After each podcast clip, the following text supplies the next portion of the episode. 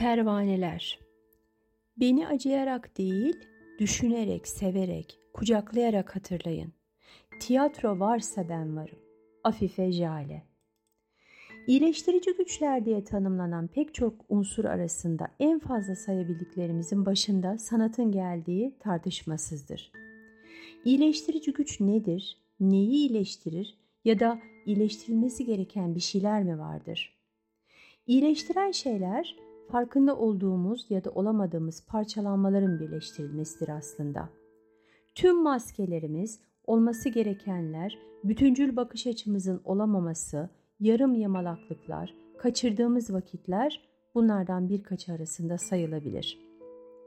Fenomenolojik olarak bakıldığında aslında hepimiz doğduğumuz vakitten gözümüzü kapayıncaya kadar ruhsal bir nekat döneminde durumumuzu sürdürürüz. Sanki bir hastalıktan çıkmışız da iyileşmemizi tamamlayamamışçasına hareket ederiz. Anne rahminden dünyaya fırlatıldığımız an varoluşa dair paniklerimiz, kaygılarımız bizi sarmalarken bir yandan da iyileşmeye olan umudumuz bitmeyecek biçimde başlamaktadır. Aslında bu umuttur bizi ayakta tutan ve mücadele etmemizi sağlayan.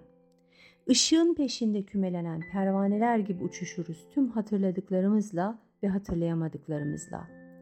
Ayna tutmaya başlarız kendimize. Kendimizi görmeye çalışmak, başkasını görmeye çalışmak, ötekine göstermeye çalışmak çabası sürüp gider hayat tecrübelerimizde. Yaşamdaki tüm enstrümanlar kendiliğinden önümüze serilir. Bunların ya farkında olup seçip varlığımızı tanımak için okuruz ya da nekat halini muhafaza edip yaşıyor gibi gözüküp adına türlü öykü başlıklarını yakıştırırız. Yazgıyı bu seçimlerle gerçekleştirdiğimizde aynı zamanda kendimiz için yazdığımız senaryoda sahneye konulmuş olur. Sanat ise bu iyileşmeyi gerçekten istediğimizde başvurduğumuz kısa yollardan birisidir.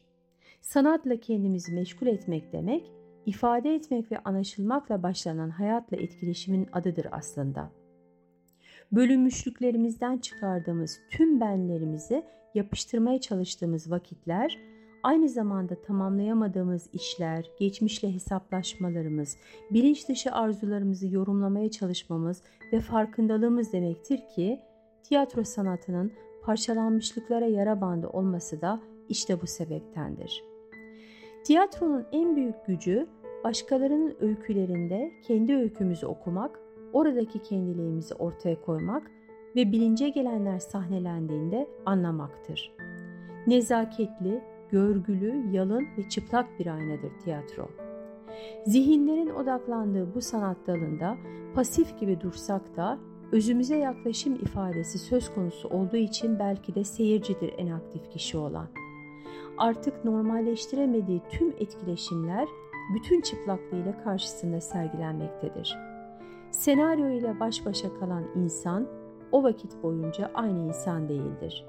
Tüm bilinç dışı saldırılar zihnimizde silahlarını kuşanıp savunma kalemelerimize savaş ilan etmişlerdir bile. Sembollerin ve imgelemelerin arasında sıkışan zihnimiz hastalıklarını sahneye görmeye de başladıkça yok saydıklarının, fazlaca dikkate aldıklarının, ötekileştirdiklerinin, utandıklarının ve itiraf edemediklerinin içselleştirmeye ve kabule doğru olan yolunu sahnedeki öyküyle şekillendirir. Farkındalıklı izlenen tüm öyküler seyircinin öyküsü halinde vücut bulur. Aslında yüzlerce ayna ve yüzlerce etkileşim birbirine hiç dokunmadan ve zarar vermeden zihinlerden sahneye doluşur.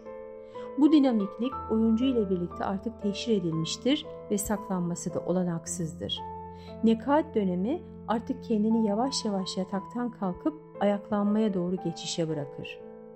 Zihnimizdeki savaşta suçluluk duygularını bir kenara bırakıp kendimizle kaldığımızda varlığımızın bizi saran utancı yerine gururu, hissetmeyi, duyumsamayı ve özdeşleşmeyi getirir. Artık sahnede oyuncunun beden dili kendi imgemizle harekete başlar.